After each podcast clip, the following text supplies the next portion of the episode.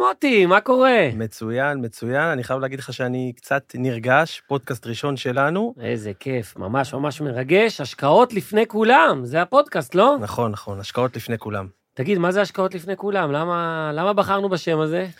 אז ככה, שבעצם מדברים על השקעות לפני כולם, אנחנו למעשה מדברים על הזדמנויות, על הזדמנות השקעה. ואני הולך לספר לך שהיום אנחנו הולכים לדבר על ההזדמנות בשוק הנדל"ן אה, למגורים פה ב- בישראל. ולפני שאני נכנס ככה למקרו ולנתונים והכול, אני רוצה קצת שנדבר על המושג הזה, הזדמנות. כי... או, או, זה באמת מושג גדול.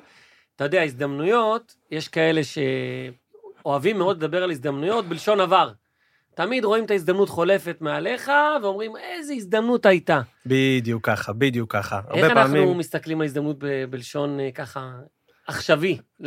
הזדמנות של היום, שעדיין עוד לא, עוד לא, עוד לא התממשה. אז אנחנו כבר ניגע בזה. אני רק אה, רוצה לספר לך שהזדמנות, כמו שאמרת, אנחנו מדברים עליה תמיד בלשון עבר, איך לא קניתי, איך לא מכרתי, איך לא עשיתי, איך, לא פס... איך פספסתי, ויותר מהכל, איך לא ראיתי. וההזדמנויות הגדולות ביותר זה הזדמנויות שקשה מאוד לראות אותן. הן לוטות בערפל, הן אה, אה, עם איזשהו מסך עשן שלא רואים אותן, ואנחנו במוסד קפיטל בעצם תפקידנו לבוא ולהנגיש ולהציג את ההזדמנות הבאה.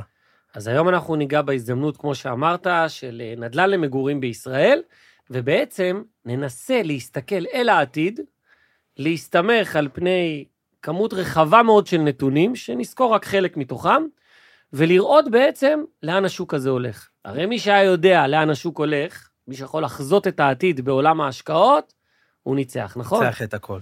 חד משמעית, אז בוא, בוא, בוא נתחיל. יאללה, בוא, בוא נצא לדרך. ונדבר קודם כל עם המאזינים על הנתונים העובדתיים של שוק הנדל"ן בישראל. אז בוא נתחיל נתוני המקרו. בוא נבין קודם כל איפה אנחנו חיים, איפה חיים במדינת ישראל. אז יש לנו במדינה כמעט עשרה מיליון תושבים, אתה יודע, תשעה מיליון, אה, תשע מאות, שמונה מאות ומשהו. בדיוק. היום אה, יצאה איזושהי כתבה שאנחנו נושקים לעשרה מיליון אה, עד סוף השנה הזו. עם עשרה מיליון תושבים, חלק מהדברים המאוד בולטים במדינת ישראל, זה שאנחנו אחת המדינות הכי אה, צומחות מבחינת אוכלוסייה מכל המדינות המערביות בעולם. אנחנו מדינה שהקצב ילודה בו הוא מאוד מאוד גבוה, בניגוד לאירופה, אה, שאנחנו יודעים שהיא די שוקעת, ולמעשה ניתן להגיד שמדינת ישראל צומחת בשלושה אחוז בשנה. כמה זה שלושה אחוז? זה המון. בואו נתרגם את זה למספרים. בואו נתרגם, שלושה אחוז מעשרה מיליון זה... שלוש מאות אלף. שלוש מאות אלף איש כל שנה מתווספים להיקף האוכלוסייה במדינת ישראל. אם ניקח 300 אלף אה, תושבים חדשים במדינת ישראל מדי שנה, ונדע שבעצם אה, הרכב של בית זה 2 פלוס 2, אז אם נחלק ב-4 את ה-300, אנחנו מגיעים ל-75 אלף יחידות דיור חדשות כל שנה. זה הצורך. הצורך הוא ל-75 אלף יחידות דיור. זו כמות נכבדת. תכף נבין איפה אנחנו עומדים. בשביל שיהיה 75 אלף יחידות דיור צריך 75 אלף התחלות בנייה או סיומות בנייה, תלוי איך רוצים למדוד את זה. ותכף... נכון, ואתה בעצם מדבר רק על גידול טבעי של האוכלוסייה. רק גידול טבעי, אני לא מדבר כרגע על אה, עולים חדשים, אני לא מדבר על אה, תהליכים של עלייה אה, אה, מוגברת, אנחנו נדבר קצת על, ה, על עלייה בהמשך, אבל כרגע נדבר על גידול טבעי של האוכלוסייה, איך הוא ישפיע על היקף האוכלוסייה בישראל. יותר מזה, אם נסתכל על המספרים ונלך על גידול של 3% כל שנה על פני 30 שנה, אתה יודע מה המשמעות? שאנחנו מכפילים את היקף התושבים במדינת ישראל. איפה כולם יהיו? איפה הם יהיו? נצטרך לבנות תל אביב על תל אביב. וואו. גבעתיים על גבעתיים, קריית אונו על קריית אונו ורמת גן על רמת גן. נצטרך להכפיל את מספר יחידות הדיור בישראל. אנחנו מדברים על שלושה מיליון בתי אב. על שלושה מיליון בתי אב חדשים על פני שלושה מיליון בתי אב שקיימים היום. במילים אחרות, אתה קצת מרמז פה על פינוי-בינוי, אבל אנחנו ניגע בזה בהמשך. פינוי-בינוי זה יהיה חלק מהפתרונות, אבל אין שום ספק שאנחנו מדינה שגדלה, צומחת כל הזמן, וקצב הגידול פה, אם תיקח 30 שנה, אם צריך פה שלושה מיליון יחידות דיור, אז הממוצע הוא מגיע אפילו ל-100 אלף יחידות דיור חדשות כל שנה כדי לעמוד בקצב הגידול. כמובן, זה לא ליניארי, אנחנו צריכים היום 75, אבל זה יצמח ויצמח, ובשיא זה גם יגיע ל-130 ו-140. בממוצע, על פני 30 אה, שנה, זה 100 אלף יחידות כל שנה. זה אתגר גדול מאוד. הגענו פעם ל-75 אלף התחלות בנייה בשנה? לא היה דבר כזה. לא היה דבר כזה. אנחנו במשך שנים ארוכות נמצאים בדפיציט, בחוסר בין הביקושים לבין הצורך ש, של המדינה מהגידול הטבעי שלה, והיו שנים שכבר היינו, נשקנו לאיזה שהם מספרים מאוד משמעותיים, כמו שנת 2022, הייתה שנה עם הרבה מאוד התחלות בנייה. אה, אני מניח שנדבר על זה בהמשך, מדוע היו הרבה התחלות בנייה, סביבת ריבית מאוד מאוד נמוכה וכולי. דובר אז על 55 אלף התחלות בנייה, כשהצורך היה ל-75, אז בעצם היינו בחוסר רק של 20 אלף יחידות בשנה בודדת. אבל אם נסתכל על העשור האחרון, אנחנו סוחבים על הגב כבר חוסר של בערך 250 אלף יחידות דיור. וואו, זה מטורף. זה מטורף, יהיה מאוד קשה לסגור את הפער הזה, אבל אנחנו עוד צועדים לאחור ולאחור לאחור. ולאחור. לדעתי, אנחנו צועדים לקראת, אה, אני לא רוצה להגיד אה, אה, אסון נדל"ני, כי זה לא בדיוק, אסון זאת לא המילה, אבל אנחנו צועדים לקראת קפיצת מחיר מטאורית בשנתיים הקרובות, ואני ואתה, אנחנו ננסה לדבר על זה בפודקאסט היום. עכשיו, כשאתה מדבר על uh, מחסור של 250 uh, אלף יחידות דיור, אז איפה בעצם גרים האנשים, אותם אנשים שהחליטו איפשהו uh, במהלך uh, 2022 התחילה הירידה, אבל זה התחיל גם הרבה לפני זה, אנחנו בעצם סוחבים גירעון בשוק הדיור במשך כעשור, אני חושב. איפה הם נמצאים, האנשים האלה, אם הם לא קנו דירה? הרוב המכריע נמצא בשוק השכירות, אנחנו יכולים לראות אה, מה קרה לשוק השכירות מהרגע שהתחלות הבנייה די נעצרו, אנחנו גם בזה ניגע, אה, אבל היום האתגר המרכזי ביותר הוא לשחרר את הפקק להתחלת בנייה. לשחרר את הפקק, והפקק הוא נוגע בהרבה מאוד רכיבים. חייבים לייצר יותר ויותר התחלות בנייה במדינת ישראל כדי להגיע למצב שאנחנו מצליחים לענות אה, לביקושים הטבעיים. עכשיו, אם כבר אנחנו מדברים על ביקושים, אז במדינת ישראל יש בעצם אה, שני דברים שמאוד אה, מאפיינים את המדינה. אחד, זה ביקושים קשיחים. למה ביקושים קשיחים? כי אנחנו מדינה שמוקפת אה, מדינות, אה, חלקן עוינות, חלקן אנחנו בשלום, אבל לא מדינות ש... אה, הישראלי ייקח, אה, ייקח אותם כאופציה למגורים. אתה אומר זה לא כמו באירופה, שאתה יכול לקחת את הרכב ולהתמקם באחת מהמדינות באירופה, שיש לך שם עבודה והכול. ממש ככה. באירופה אתה יכול להיות תושב אה, הולנד ולגור בבלגיה, ולבוא כל בוקר לעבודה עם הרכבת, ואתה יכול לשנות מדינה בתוך אירופה, בתוך האיחוד. אה, יש לך אישורי עבודה, יש לך אישורים למגורים וכולי. גם בארצות הברית. גם בארצות הברית זה קל. זה אסופה של מדינות שאתה ניתן לעבור ממדינה למדינה אה, ולשנות מגורים, לשנות מקום עבודה וכולי. בישראל אין לנו את הפריבילגיה הזו, אז קודם כל יש כאן ביקושים קשיחים, אה, כי אין לנו איפה לגור, לגור רק במדינת ישראל. הביקושים הקשיחים האלה, הם באים לידי ביטוי בדבר נוסף, בתרבות שלנו כישראלי, כיהודי שבמשך שנים היה בגלות, שהוא מגיע פה למדינת ישראל, בגלל שזה הרקע שלנו, של הרקע של אי-יציבות, התרבות פה היא לרכוש בית. בניגוד להרבה מקומות באירופה וגם בארצות הברית, שאנשים יכולים להעביר חיים שלמים בשכירות, במדינת ישראל אנשים רוצים להיות בעלים של בית. איך אימא שלי הייתה אומרת לי, זיכרונה לברכה, הייתה אומרת לי, אתה תעשה מה שאתה רוצה, אבל קודם כל תקנה בית, שיהיה לך בית. שים יד על דירה. אתה צריך קורת גג, ככה הייתה אומרת. אז במדינת ישראל 80-85 אחוז מהאוכלוסייה, זה כמו שיש יעד אה, ללכת אחרי הצבא, ללמוד, להתחתן, לרכוש בית. אלה המסלולים. יפה, אז תראה, אנחנו בעצם אה, מדברים על אה, פגיעה עוד יותר חזקה בהיצע של יחידות דיור אה, אה, חדשות, ואני רוצה ברשותך לגעת בזה. למעשה, בתחילת אה, שנת 2022, אחרי שחיינו במשך כעשור בעולם ללא אינפלציה, פתאום צצה לה אינפלציה. אינפלציה, למי שלא מכיר, זה למעשה עליית מחירים. ובמהלך 22 התחילה לעלות הריבית. הריבית התחילה לעלות, ולמי שזוכר, היא עלתה בקצבים אה, אגרסיביים מאוד, שלא ראינו כמוהם מעולם. למעשה הנגידים המרכזיים בכל העולם, אה, שבראש המדינות עומדת ארצות הברית, החליטו להעלות את הריבית בצורה מאוד אגרסיבית, שלא נהיה פה במצב של עליית מחירים בלתי נשלטת. כתוצאה מאותה עליית אה, ריבית, קרו כמה וכמה דברים בעולם. בהקשר הזה של הנדל"ן, למעשה, אה, אני מדמה את זה לאיזושהי מכונה מסוימת שמייצרת דירות. שמכניסים לה מספר מרכיבים, ובסוף הדרך אה, יוצאת דירה. המכונה הזאת למעשה נפגעה בצורה משמעותית במהלך שנת 2022, מאחר ואנחנו היינו במצב, אחרי שנת 2021 והרבעון הראשון של 22, המון יזמים ניגשו אה, למכרזים חדשים, רכשו קרקעות, לקחו מינופים בנקאיים גבוהים מאוד, ופתאום, הופ, הריבית ברחה להם. למעשה, אותם יזמים לא חשבו שהריבית תעלה בשיעורים כאלה. עכשיו, על אותם קרקעות שהם רכשו במינופים אה, מאוד מאוד גבוהים, מן הסתם יש ריבית. וברגע שהריבית עולה, זה משפיע עליהם על עלויות המימון שלהם.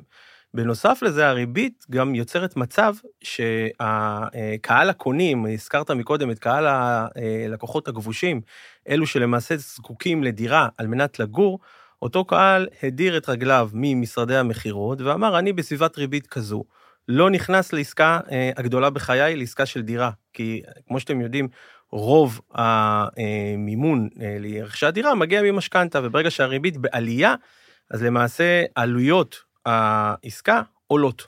בכלל שוק הנדל"ן נשען על אה, מינופים, זה שוק שהוא כולו נשען על העולם הזה, וכשהמינוף הופך להיות יקר, אז השוק נעצר, אבל אתה נגעת באיזושהי נקודה על הביקושים שלמעשה עלו ליציע ונשענו על הגדר. זה מזכיר לי תקופה שהיה שר אוצר במדינת ישראל, קראו לו, קוראים לו עדיין יאיר לפיד, ויאיר לפיד יצא עם איזושהי הצהרה, אם אני לא טועה, זה היה בסביבות 2016, והוא רצה לצאת עם הטבת מע"מ אפס אה, לשוק הדיור. לא, חלום. וזה נשמע חלום, מה פתאום לקבל, אז אם אני לא טועה, המע"מ היה 16 אחוז, אבל לא, לא בטוח. אה, לקבל הנחה של 16 או 17 או 18 אחוז על מחיר הדירה, זה חלום. מה שקרה, השוק קפא. כל זמן שבכנסת ישראל דנו על ההטבה למע"מ אפס, או ששר האוצר רצה אה, להוביל את המהלך הזה, השוק קפא לחלוטין. כל הביקושים, כל מי שרצה לרכוש דירה בישראל, עלה ליציע והמתין לראות מה קורה. ברגע שיצאה ההודעה שהמע"מ אפס לא הולך להתקדם, כולם חזרו לשוק בחודש או בחודשיים. וואו. אז אני הייתי יזם, ובאותה תקופה אנחנו במשך עשרה, 11 חודשים לא מכרנו כלום, פתאום בחודש אחד מכרנו מה שהיינו מוכרים בשנה שלמה. וזה מה שקורה כשהריבית עולה, שחוסר הוודאות יורדת ושהמינופים הופכים להיות יקרים. החבר'ה, כל השוק, גם מי שזקוק לבית, גם, תכף נדבר על שוק המשקיעים, איך, איך, הריב, איך עליית הריבית השפיעה עליו, אבל כל מי שחיפש דיור עולה ליציע ועוצר. אף אחד לא רוצה לקחת משכנתה בסביבת ריבית הזו, אף אחד לא רוצה לקחת התחייבויות, ולרוב האנשים מדובר בהתחייבות הגדולה ביותר בחיים שלהם, זו העסקה הכי משמעותית והגדולה אה, בחיים, וכולם נעצרים, רוצים לראות לאן הדברים האלה הולכים. לגבי שוק המשקיעים, אה, בוא תספר לנו קצת אתה, מה קרה, כי זה ברור שבעולם, בעולם של משקיעים זה עולם של אלטרנטיבות, אז איך כן. הריבית השפיעה? למעשה, אה, בסביבת ריבית עולה, המשקיעים מחפשים אלטרנטיבות אחרות. המשקיעים משתמשים, כמו אותם לקוחות שרוכשים דירות בשביל לגור ומשתמשים במינופים, המשקיעים משתמשים אה, במינופים בנקאיים על מנת לרכוש דירות, והם יודעים שבסביבת ריבית עולה, אה, שוקי הנדל"ן או עומדים ב stand by או נמצאים בירידה. ואנחנו בשנת 2022, ברגע שהתחילה לעלות אה, הריבית, המשקיעים הם משקיעים, משקיעי הנדל"ן למעשה קצת יותר מתוחכמים, והם הדירו את רגליהם בבת אחת משוק הנדל"ן, והלכו לחלופות אלטרנטיביות אחרות. בראש ובראשונה לפקדונות בנקאיים. אנחנו אה, יודעים מנתונים שפורסמו, שישנם היום מיליארדים של שקלים שנמצאים בפקדונות בנקאיים. אותם משקיעים שיבואו לחדש את הפקדונות ממש בחודשים הקרובים, יראו שהם לא מקבלים את אותה ריבית, זה כבר התחיל אגב התהליך הזה, לא מקבלים את אותה ריבית שקיבלו כאשר סגרו את הפיקדון. עכשיו, אותם משקיעים הרוויחו המון כסף בשוק הנדל"ן בעשור האחרון, הם מכירים אותו, הם יודעים כיצד אה, אה, להגיע לעסקאות הנכונות, ואנחנו מעריכים שחוץ מהציבור שזקוק לדירות בשביל לגור, גם המשקיעים הסתערו על השוק, התהליך הזה לדעתי כבר התחיל, אה, כי יש לנו כבר אה, התחלה של ירידת ריבית, ויש גם אה, מחר אה, אה, החלטה על, אה, על, על הריבית. בגדול המגמה אה, היא ברורה. המגמה היא מגמה של ירידת ריבית. רק נגיד, אנחנו מקליטים היום, זה 25 לפברואר. אה, ירידת ריבית הייתה בחודש ינואר של רבע אחוז, ומחר אה, הנגיד בישראל אמור להודיע האם הוא משאיר את הריבית על כנה, האם הוא מעלה או מוריד, אבל ברור לכולם שאנחנו נמצאים בסביבת ריבית יורדת, ולשם אנחנו צועדים. ברור גם לכולם מה קורה כשהריבית עולה בשוק הנדל"ן, ומה קורה למחירי הנדל"ן כשהריבית נמצאת בירידה. אז תראה, אם ננסה לנתח איך נראה שוק הנדל"ן, היצעים מול ביקושים, ברור לנו שהחל מאמצע 22 הביקושים אט אט עלו ליציע, ב-2023 כולם כבר ישבו ביציע וראינו את אחת השנים עם אה, היקף הרכישות הנמוך ביותר בהיסטוריה. מהצד השני, אנחנו מסתכלים על צד ההיצעים, אנחנו מבינים שההיצעים נעצרו לחלוטין.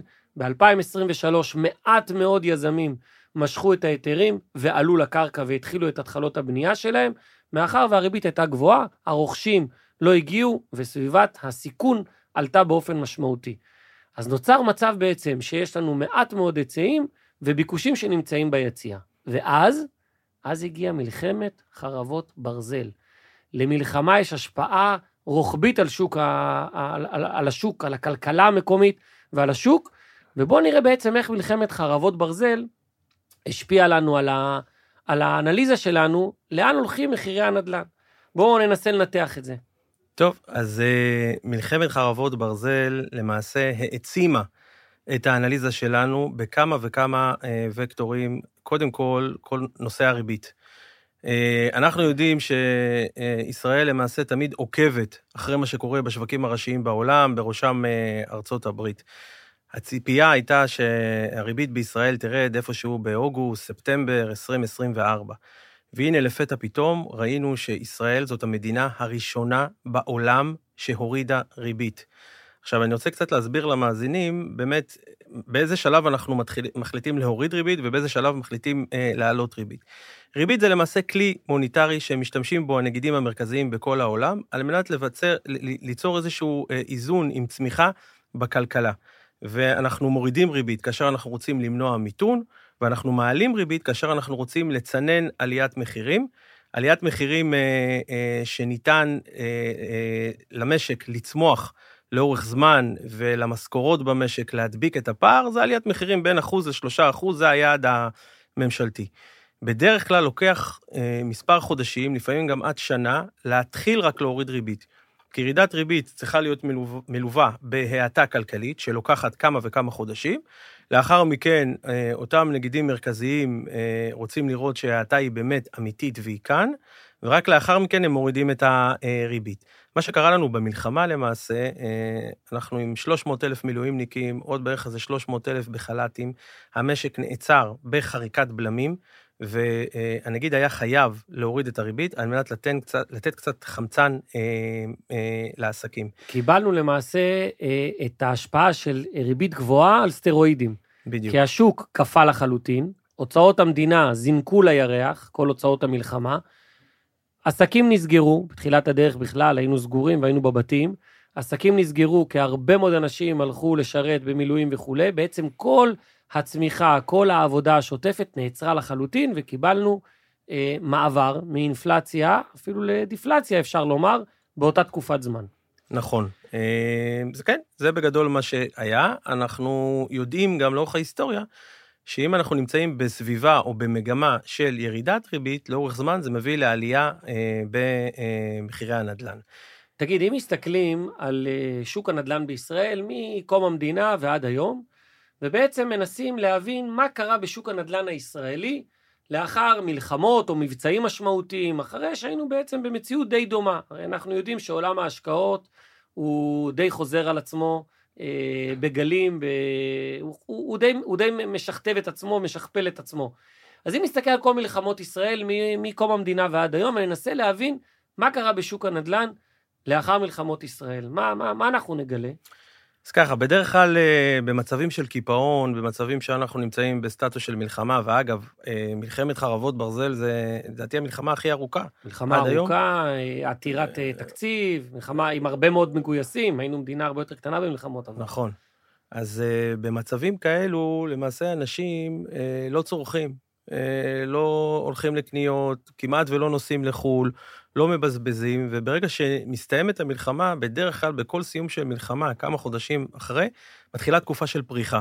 אז אם נלך לאורך ההיסטוריה, כמו שאמרת, אה, וניקח אה, את מלחמות ישראל משנות ה-50, אנחנו עדים לעלייה משמעותית במחירי הנדל"ן בשנתיים העוקבות אחרי מלחמה. אז זה עוד דבר שמתווסף לנו פה לסטטיסטיקה. אפרופו מה שדיברנו ב, אה, בהתחלת הפודקאסט על הזדמנויות. אז יש לנו פה איזשהו משהו מחזורי שכבר קרה כמה וכמה פעמים, והציפייה הוא שהוא יקרה גם הפעם. דבר נוסף שאנחנו אה, עדים לו מתחילת המלחמה, זה לאנטישמיות הגואה בעולם. אנחנו רואים שיוצא המון fake news בעולם, אה, והאנטישמיות הולכת ועולה בהמון טריטוריות, הן באירופה והן בארצות הברית. אני יכול לספר לך סיפור שאני בחנוכה האחרון הייתי אה, בניו יורק והייתי גם במיאמי. אה, יש לי שם הרבה מאוד חברים. תמיד בכל אה, חנוכה אנחנו היינו רואים, זה בדרך כלל די קרוב לקריסמס, אז יש המון אורות ואווירה, וכל החבר'ה הישראלים שמים מחוץ לבתים חנוכיות או שמים בחלונות, ובחנוכה האחרון, החנוכי, החנוכיות החביאו אותם בתוך הבתים. וואו. יש אפילו בתים שהורידו מזוזות. היה פחד אמיתי מאנטישמיות. לא מעט סטודנטים שנמצאים בארצות הברית, שאנחנו בקשר איתם, שנמצאים באוניברסיטאות המובילות בארצות הברית, פחדו, ואפילו חלק מהאוניברסיטאות הוציאו הודעה מסודרת לסטודנטים לא להסתובב בערב בקמפוס לבד. היה ממש פחד אמיתי, והאנטישמיות הזאת היא אה, עלולה או תוביל לעלייה של אנשים למדינת ישראל. מדברים על מספרים אסטרונומיים, אה, דיברו אפילו על מיליון עולים, מיליון עולים נכון, פה גם זה... אני שמעתי את זה. מיליון עולים פה זה מספר שהוא אה, Game Changer בכל האנליזה הזו, אבל אני יכול להגיד לך שלא מעט אה, חברים שגרים בארצות הברית, שלא מתכננים כרגע עלייה לישראל, חושבים לרכוש בית במדינת ישראל, כדי שיהיה להם מה שנקרא אה, אה, ליום, ליום סגריר, וזה מייצר עוד משקל על שוק הנדל"ן הישראלי. אה, עלייה היא לא, לא לקחנו אותה בחשבון בגידול האוכלוסייה הטבעי. אה, נקודה נוספת, זה בעצם כל נושא הממ"דים.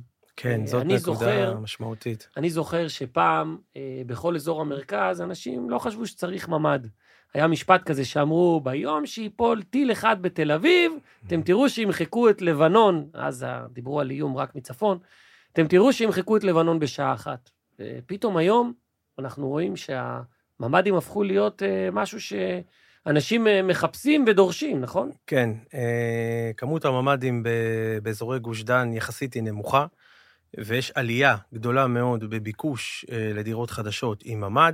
יש עלייה לביקוש לדירות גם להשכרה עם, עם ממ"ד, ואנשים הבינו שהם צריכים ממ"ד בבית לכל מקרה ש, שלא יהיה. גם במרכז הארץ. נכון, אני יכול להגיד לך שפעם אפילו אנשים קצת הסתייגו מדירה עם ממ"ד, מה, הילד שלי יישן בחדר עם ממ"ד וכל מיני משפטים כאלה, והיום, לצערנו, אה, אנשים, אה, אנשים מחפשים את זה.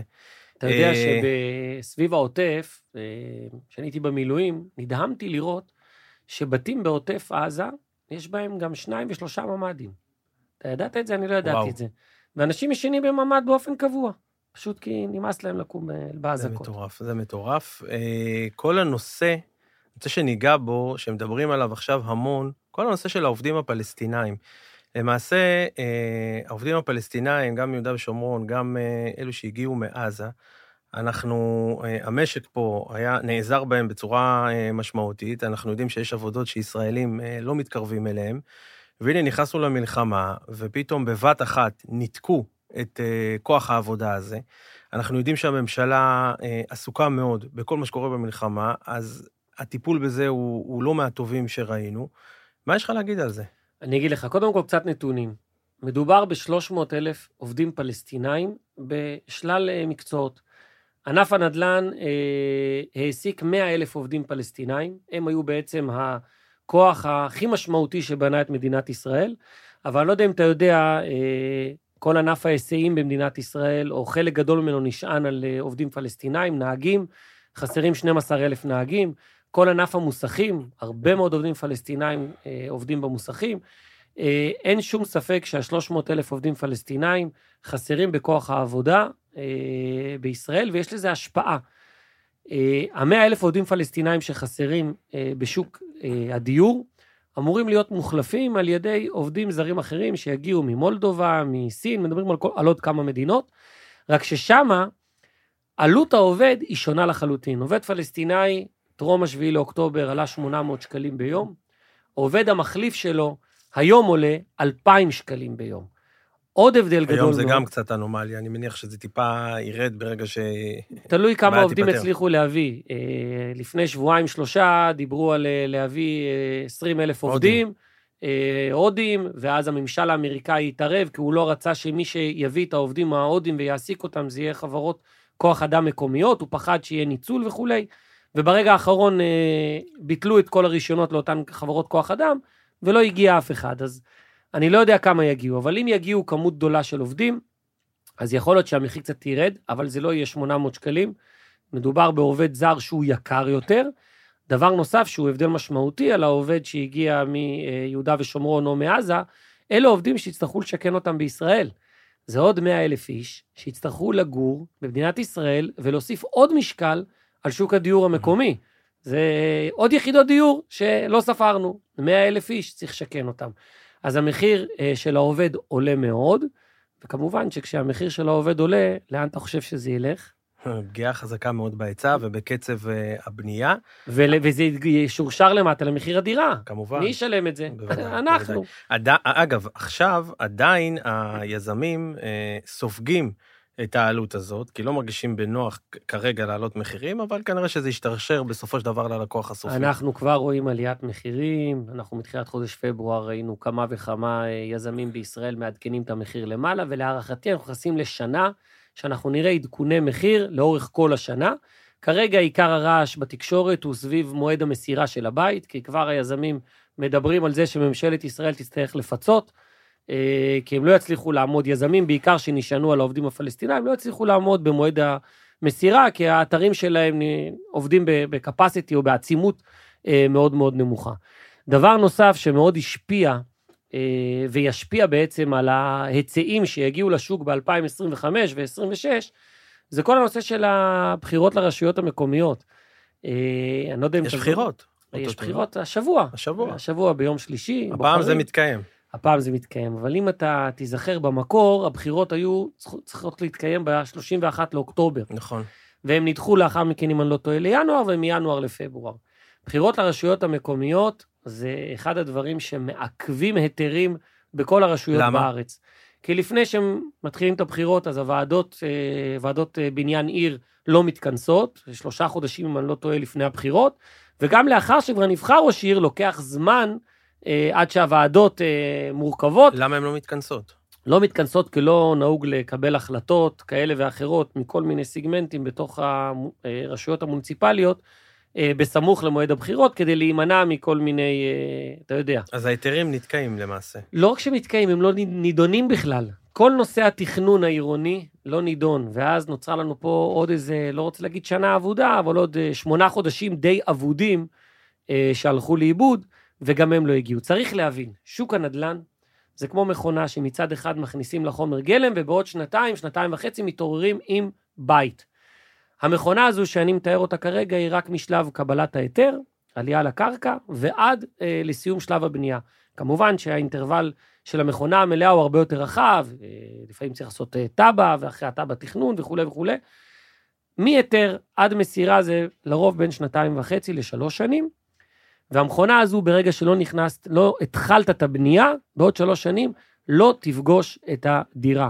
תסתכל על שוק ה... לא יודע אם אתה יודע, אי אבל אפשר לייבא נדל"ן, אתה אומר. אי אפשר, אי אפשר לחזור בזמן. אם תסתכל על השוק של הוויסקי, אה, בכלל בכל העולם, אז תגלה שוויסקי הכי צעיר צריך להיות מיושן 12, 12 שנים. עכשיו, מה שקרה ב-12 שנים האחרונות, הפופולריות של המשקיע הזה שנקרא וויסקי עלתה ועלתה ועלתה ועלתה. עזוב שגם היו כמה, אה, כמה אירועים אה, שגרמו לעלייה בצריכה של אלכוהול וכולי, הקורונה, אה, המלחמה עכשיו, ונוצר מצב שיש מעט וויסקי בעולם, ויש אה, דרישה גדולה מאוד לוויסקי. יש מזקקה שקוראים לה מקלן, מאוד מאוד מפורסמת, שהיא בבעלות של, של שתי אחיות, עד כמה שאני יודע. ואותה מזקקה, בגלל שהיא מוגבלת בהיקפי הוויסקי שהיא ייצרה לפני 12 ו-15 ו-18 שנים, אז היא אה, נתנה הקצאות לכל מדינה בעולם. ונתנו הקצאה גם למדינת ישראל. מה שקרה במדינת ישראל זה שההקצאה לא מספיקה לביקושים, והתחיל שוק משני שמדינת ישראל מנסה להביא ממדינות שבהן ההקצאה היא גבוהה והביקושים עדיין אה, לא עלו מעל ההקצאה, ומייבאים וויסקי בעצם ממדינה שקיבלה הקצאה גבוהה יותר. מה שקרה למחיר הוויסקי, הוא טס לשמיים. הוא עלה מאוד. וזה לא יעזור אם ייצרו עכשיו יותר, כי הוא יהיה רלוונטי עוד 12 שנה. הוא יהיה- בדיוק. ולכן, כששוק הדיור, ההיתרים שנמשכו בשנת 2023, מדברים על 30 אלף היתרים שנמשכו, שמתוכם מדברים על עלייה לקרקע באופן אמיתי של 17, 18, 20 אלף יחידות. אם הדרישה הייתה ל-75, 80 אלף יחידות דיור, אם התחילו רק 20 אלף יחידות דיור באותה שנה, מה שיקרה ב-2025, ב-2026, לא יגיעו יחידות דיור חדשות לשוק. לא יגיעו. ואז מה יקרה למחיר? יטוס. המחיר יטוס למעלה. אין מה לעשות, אי אפשר יהיה להימנע מזה. המטרה היא לנסות ולהימנע משנת 2027 ו-28 ו-29, כרגע נלחמים מלחמה ארוכה עוד הרבה יותר. העליית מחיר של 25-26, כמובן בהנחה ולא תיפתח פה מלחמה מצפון עם אה, אה, אלפי טילים שנוחתים במדינת ישראל, כן? בסביבה כלכלית שהצד אה, הפוליטי מיוצב והצד ה, הביט, הביטחון מסביב מדינת ישראל מיוצב, אנחנו חוזרים לצמיחה ואנחנו נראה עליית מחיר גבוהה מאוד בשוק הנדל"ן בישראל. אני רוצה לדבר איתך אה, על עוד נקודה אה, שהיא קצת כואבת, אבל היא קיימת אה, מ- בעצם אה, מהמלחמה. יש לנו את התושבים, אה, תושבי העוטף. הפעם זה תושבי העוטף מדרום וגם תושבי העוטף מצפון, שחלק גדול מהם חיים היום במלונות. אה, הבנו כבר אה, ככה מהתקשורת שבתי המלון אה, רוצים להכין את המלונות לקראת פסח, והבנו שיש איזושהי תוכנית ממשלתית לשכן את אותם תושבים, במיוחד בצד הדרומי, בדירות, גם במרכז וגם בפריפריה, לתקופה שהיא כרגע לא ברורה, עד שיסדירו קודם כל את המצב הביטחוני, ועד שלמעשה ישקמו אה, את הבתים איפה שצריך אה, לשקם ואת מאוד, הביטחון. יש הרבה מאוד מה לשקם, גם בצפון וגם בדרום. אה, בדרום אני הייתי וראיתי בעיניים, אנחנו לא מדברים רק על בתים שנהרסו, אנחנו מדברים על תשתיות, על כבישים, על שבילים. חבר'ה, מה שקרה בדרום, טנקים עלו על כבישים ראשיים, לא מעט יישובים נהרסו, לא רק המגורים. צריך ממש לעשות שם שיקום עמוק.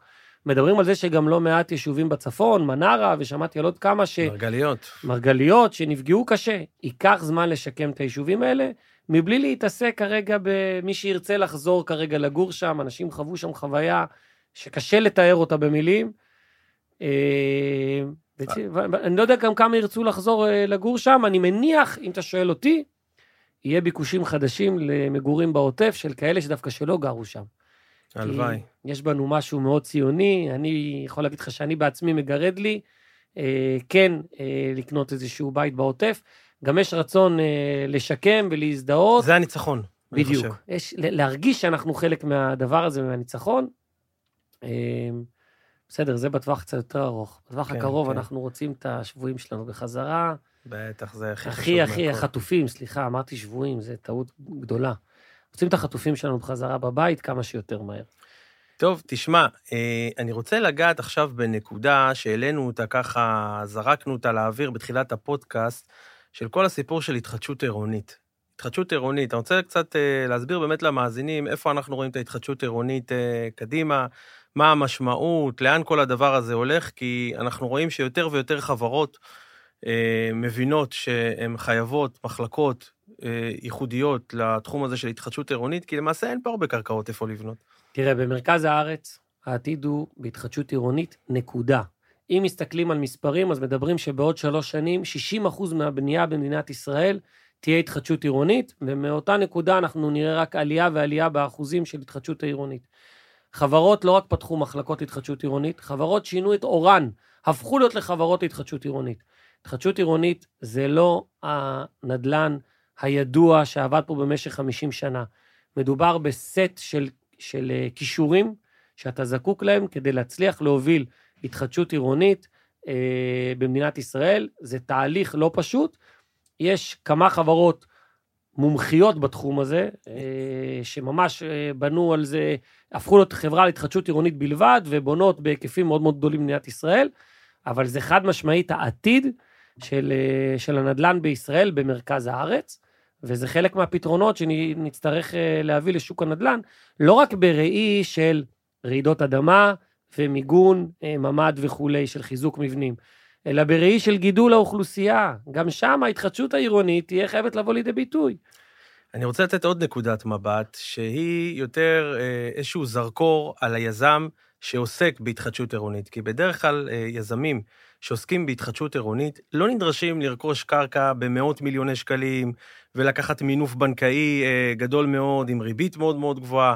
אותם יזמים שעוסקים בהתחדשות עירונית למעשה מקבלים את הקרקע בחינם, צריכים להוציא את אותם תושבים לשכירות, כנראה לאזור החמש אה, שנים, אבל העלות של זה היא מזערית אה, לעומת שווי קרקע, לא? הם מקבלים את הקרקע, אי אפשר, לא יודע אם אפשר להגיד שהם מקבלים את הקרקע בחינם, הם למעשה מייצרים עסקת קומבינציה, שבה אה, מייצרים איזשהו איזון כלכלי בין מספר היחידות שתוכל לבנות על פני אותה קרקע. לרוב היום במרכז הארץ אנחנו בונים סדר גודל של 1 ל-3 או 1 ל-2.5, על כל יחידה שמפנים מקבלים עוד 2.5 עד 3 יחידות אה, לבנייה עודפת, ולמעשה אותו יזם לא צריך להשכיב סכומי עתק במחירי הקרקע, אלא סכומים הרבה יותר מינוריים בשיכון אותן משפחות בתקופה שבה הוא בונה את, ה, את הנכס החדש. דבר נוסף שמאוד מאפיין התחדשות עירונית, אה, מן הסתם, רוב הערים במדינת ישראל, איפה שמתקיים התנאים להתחדשות עירונית, שם אתה תגלה שנמצאים הבתי ספר הכי טובים באותה עיר, הקאנטרי, מדובר בעצם בעיר הישנה, בעיר איפה שהיא צמחה, ושם אנחנו אה, נמצא הלב של העיר, ופתאום הלב הזה שהיה, אה, אני לא רוצה להגיד מוזנח, כי בכלל מקומות הוא גם מוזנח, אבל בכלל מקומות הוא פשוט ישן, הלב הזה מתחדש ומקבל אה, איזושהי פריחה מחודשת, ובדרך כלל זה מאוד קרוב למרכזי הערים, מאוד קרוב למרכזי בילוי, לתיאטראות, למקומות הכי טובים בתוך העיר. אז למעשה, אם אני מסתכל כרגע מנקודת מבטו של המשקיע, כשאנחנו הולכים לפרויקטים של התחדשות עירונית, הם למעשה יהלום בתוך שכונה קיימת, עם עצה שלא קיים, בדרך כלל אה, קומפלקסים כאלה שדואגים גם אה, לסביבה מסביב להיות ירוקה. ואז למעשה יש פה הזדמנות השקעה באזור שאין בו היצע גדול, בניגוד למקומות שבהם בונים אלפי יחידות דיור. היות והתחדשות עירונית זה משהו שהוא קורה באופן מודולרי, ואז קורה לך בעצם שברחוב שיש בו 20 בניינים, אם שתיים עוברים התחדשות עירונית, אז בעצם יש לך, ממש כמו שקראת לזה, יהלום, יש לך פתאום שני אה, בניינים שהם חדשים, מתאימים ל, לשנת 2024, אה, עם חלונות, אה, אתה יודע, floor to ceiling, אה, רצפה על תקרה, עם כל הפסיליטי של הבניינים החדשים של היום, עם חניות תת-קרקעיות, כשלצידם נמצאים בניינים משנות ה... לא יודע, 60, 70, ונוצר פער מאוד מאוד גדול. ושם נמצאת בעצם ההזדמנות המאוד מאוד משמעותית של עולם ההתחדשות העירונית. אבל תראה, כחלק מההתפתחות של הנדל"ן בישראל, אם אתה שואל אותי איפה נמצא הפתרון האמיתי, אז ברור שבמרכז הארץ זה התחדשות עירונית, כי אין פה קרקעות. אבל כדי להגיע למצב שיתווספו לפה עוד שלושה מיליון יחידות דיור במדינת ישראל, כדי לענות לצרכים 30 שנה קדימה של הכפלת האוכלוסייה, אנחנו נצטרך לשים את הפריפריה במרכז. נצטרך לפתוח, אה, לבנות עיר מטרופולין גדולה, שלא יודע, חצי מיליון, מיליון תושבים בצפון, ועיר דומה בדרום, ואת הערים הללו נצטרך לחבר באמצעות תחבורה מאוד איכותית ומהירה למרכז הארץ. ככה זה יפה. קורה. ככה זה קורה. תוכנית יפה, כמה זמן זה ייקח, אתה חושב? איי, מה אני אגיד לך? אני מקווה שזה יהיה... שייקח פחות מ-20 שנה. אבל זאת התוכנית, לשם צריך ללכת, צריך לתכנן את הצפון ואת הדרום ולשים את הפריפריה במרכז. לשפר פה בצורה מאוד משמעותית את כל התחבורה, ולא רק את התחבורה העירונית, אלא גם את התחבורה הבין-עירונית, אנחנו רואים את המטרו מגיע והוא יחבר את גוש דן, אבל נצטרך גם תחבורה מהירה ואיכותית שתחבר את הפריפריה למרכז, כי מה לעשות, שם נמצאות הקרקעות של מדינת ישראל, ולשם אפשר להתפתח, חוץ מזה שזה גם ציונות ועוד, אה, ועוד כמה דברים. יפה, יפה. טוב, עשינו סקירה די רחבה אה, על השוק לפודקאסט ראשון. אני רוצה רגע להתמקד באמת איך אנחנו רואים את השוק בשלוש שנים הבאות, באילו אזורים אנחנו אה, בוחרים אה, להתמקד, ומבחינת המבנה הפיננסי של העסקאות שיש היום, כמו שאנחנו מכירים, לכמה זמן זה בכלל אה, צפוי להישאר הדבר הזה? תראה, ההזדמנות, כמו שדיברנו עליה, זה הזדמנות, יש לה חלון זמן שמטבעו אמור להיסגר. קשה להיות נביא, אבל אם אתה שואל אותי, אני חושב שחלון הזמן הזה ייסגר בין עד החציון של 24, ואם, ואם נצליח לנצל. את ההזדמנות, אז אולי עד סוף 24. כי ברגע שהריבית יורדת, ואנחנו נדע מחר אם ירדה בעוד רבע אחוז, אבל צריך להבין... המגמה ברורה, אבל. בדיוק, צריך להבין, הירידה של הרבע אחוז זה לא מה שמאפיין. מה שמאפיין זה את המגמה. כשאתה מוריד בינואר רבע אחוז, ואתה מוריד בפברואר רבע אחוז, המגמה ברורה. וכשהמגמה הזו ברורה, זה ברור שכשבסביבת ריבית יורדת, הביקושים יחזרו לשוק, ירדו מהיציע ויחזרו לקנות, וברגע שהם יחזרו לקנות, ההצעות שיש היום בשוק ייעלמו כלא היו. לתת היום down payment אה, של 15% מערך הדירה, לרכוש בית כשאתה לא צמוד מדד ואתה משלים את הרכישה בעוד שלוש שנים, אלה תנאים שלא יחזרו. במקרים מסוימים אפילו אה, עם גמישות גם יותר. מסוימת למכור לפני הזמן וכן הלאה. זה דברים שלא יחזרו, לא יחזרו, הם קורים רק בגלל שמרכזי המכירות היום עדיין ריקים, כי, היצ... כי היציע מלא. כי כולם עלו ליציע, כי כולם זזו הצידה כשהריבית הייתה גבוהה. לוקח לשוק קצת זמן. מתי השוק יזהה את זה? לדעתי מאוד מאוד מהר, ולדעתי אנחנו נראה עליות מחיר, גם באתרים.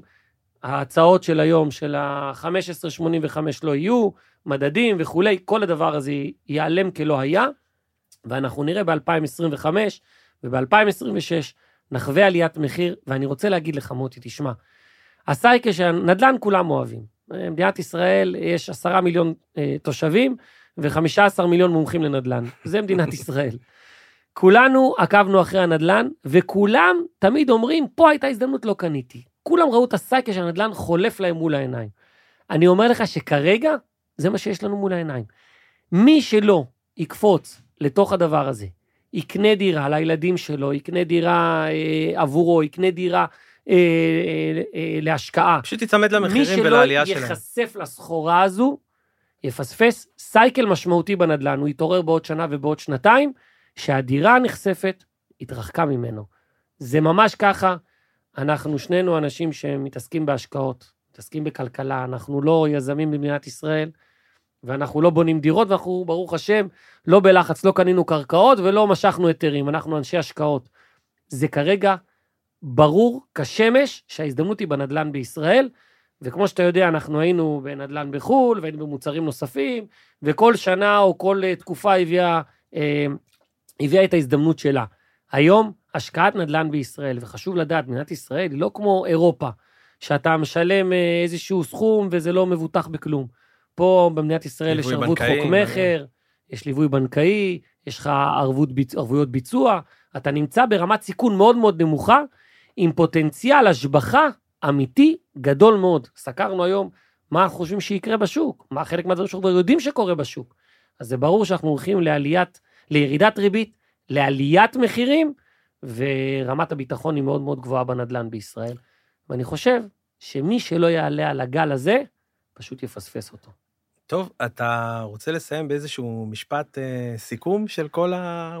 בטח, הפודקאסט הזה? אני, אני אשמח, תשמע, יש משפט מאוד מפורסם, אה, אנחנו הרבה מאוד שנים היינו פעילים בארצות הברית, ושם כל הזמן אומרים אותו. המשפט, הוא אומר דבר כזה, Don't wait to buy real estate, buy real estate and wait.